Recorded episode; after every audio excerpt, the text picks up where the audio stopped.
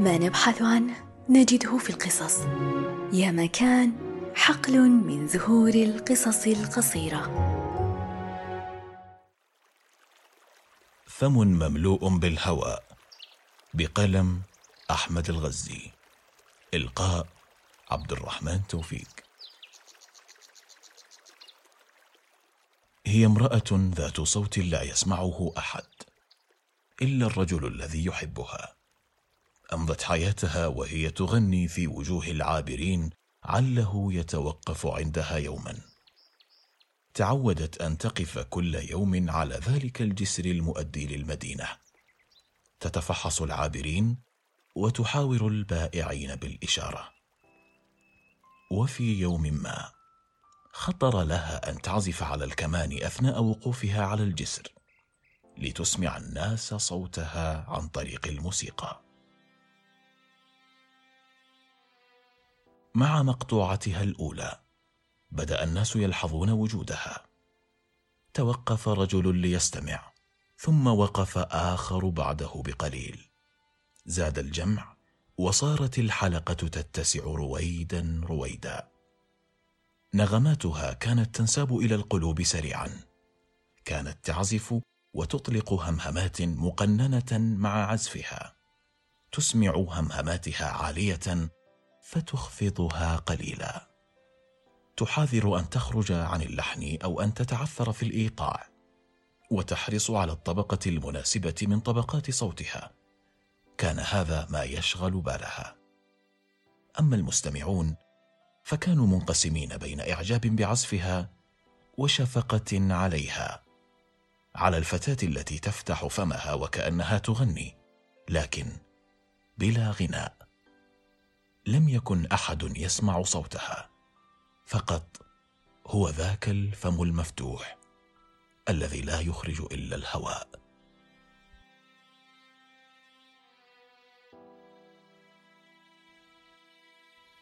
اقترب من خلفها بائع المثلجات ووضع على الأرض أمامها قبعة مقلوبة.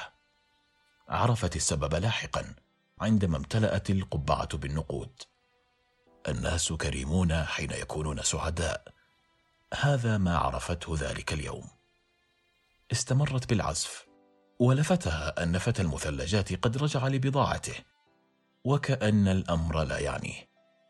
وضع القبعة أمامها ورجع سريعا ولم يتوقف لحظة لسماعها. انفض الناس بعدما توقفت ورجعت إلى بيتها حزينة. لم تجده اليوم أيضا، لكن المال الذي لفته بالمنديل كان لها عزاء من نوع آخر. على الأقل لم ترجع خاوية اليدين ككل مرة. بمرور الأيام بات العزف مصدر رزقها بعدما كان هامشا في حياتها. في السابق لم تكن تعزف إلا حين تكون لوحدها. تتذكر جيدا أول مرة عزفت فيها كيف فاجأها كم النقود الذي تهاطل بداخل القبعة. كم هو لطيف ذلك الشاب قليل الكلام، لم يعد يأخذ القبعة منها نهاية كل يوم، لم تعد تحتاج منديلا لتلف به النقود، فقد صارت تستخدم القبعة التي قدمها لها بائع المثلجات لجمع المال. وفي اليوم التالي خرجت مبكرة وهي تحمل آلتها، وحين وصلت الجسر حياها بائع المثلجات من بعيد بابتسامة وهو يرفع القبعة لها.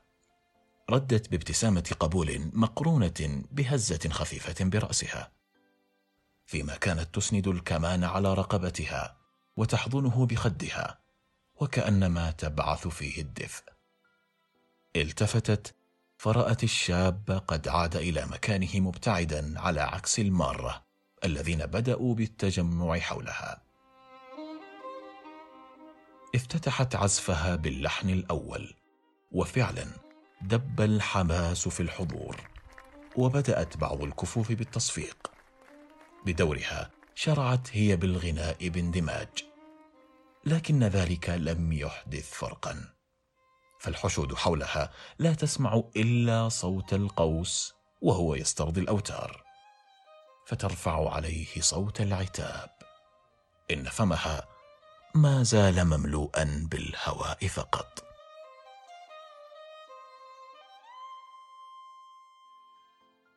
للمرة الأولى في حياتها أصبح لديها مال، لا تعرف كيف تنفقه فضلا عن كسبه. حسنا، سأشتري ما أحتاج، لكن ما الذي أحتاجه؟ لا يهم، سأعرف يوما.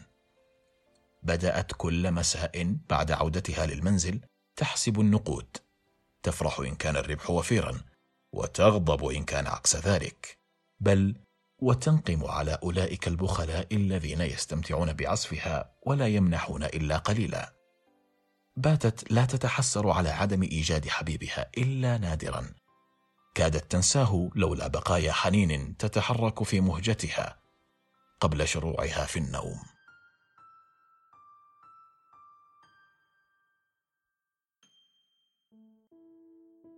في ذلك اليوم حضرت متأخرة، وفور أن وضعت قدمها على أول الجسر فوجئت ببائع المثلجات يركض باتجاهها، ما أن توقف أمامها حتى أمسك بيديها وهو ينظر إليها نظرة استعطاف. فهمت من ابتسامته المنكسرة ودفء يديه أنه قلق عليها. أشارت له بأنها كانت متعبة قليلا في الأيام السابقة، لذا لم تأتي. صوتها كان محبوسا فلا يصلح للغناء، قالت هذا وهي تضحك في داخلها وكأن أحدا يسمعه أصلا. رجع الشاب لمكانه مطمئنا، واتخذت هي مكانها المعتاد محدثة نفسها. عجيب أمره، لم ينبس بكلمة. وفي الغد كانت جاهزة للخطوة التالية، سترتدي فستانا جديدا ابتاعته حديثا. كان الفستان مثيرا بصدره الواسع والشق في جنبه الذي يظهر أكثر مما يخفي. ما أن وصلت إلى الجسر حتى سمعت بعض الشهقات والصفير، حضنت آلتها وابتدأت بالعزف. أخذت تتمايل وتثني جسدها بأنوثة طاغية، وتحرص على أن تمد ساقها لتظهر من فتحة الفستان. لم تربط شعرها، وتعمدت أن تتركه منسدلا على كتفيها المكشوفين. كانت تعزف وتهز رأسها بقوة لتتطاير الخصلات مع الهواء.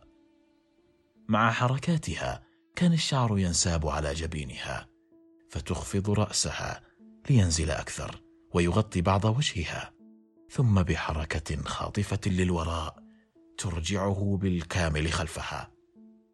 شعرها الليلي على جيدها الناصع البياض وفستانها الحالك السواد كان كالليل الذي تخالط سماءه السوداء، ومضات برق يكاد يخطف الأبصار.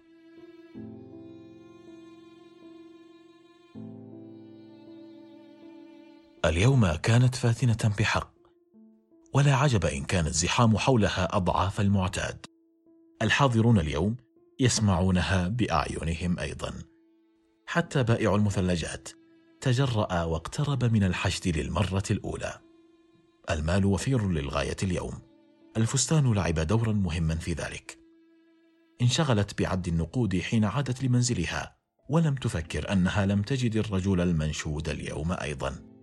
بدا وكأن المال هو العوض المناسب عنه. لم يعد ذلك الفستان المفتوح هو الوحيد في خزانتها، تعددت الفساتين وتعددت الفتحات.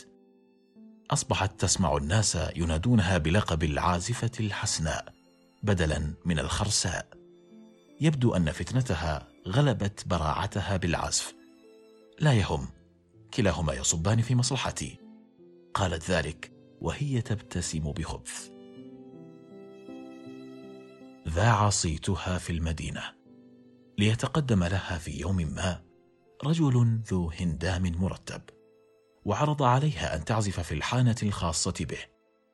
سيكون عقدا طويلا، وستكون لها فقرتها الخاصة كل ليلة، فالجسر لم يعد ملائما لمكانتها وشهرتها. فكرت أن ترفض العرض خوفا من الفكرة، لكن المبلغ المعروض كان لا يمكن رفضه.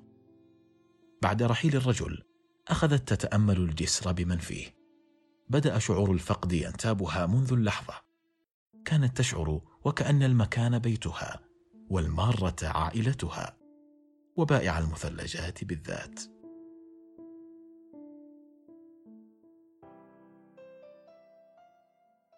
انقطعت الفتاة عن العزف على الجسر لعدة أيام. عادت بعدها لتخبر الجميع بقرارها. تكررت زيارتها للجسر، إلا أنها ولثالث يوم على التوالي لا تجد أثرا لفتى المثلجات. نظرت إلى مكانه، كيف ستبلغه بقرارها ووجهتها؟ كانت تود أن تستشيره أيضا.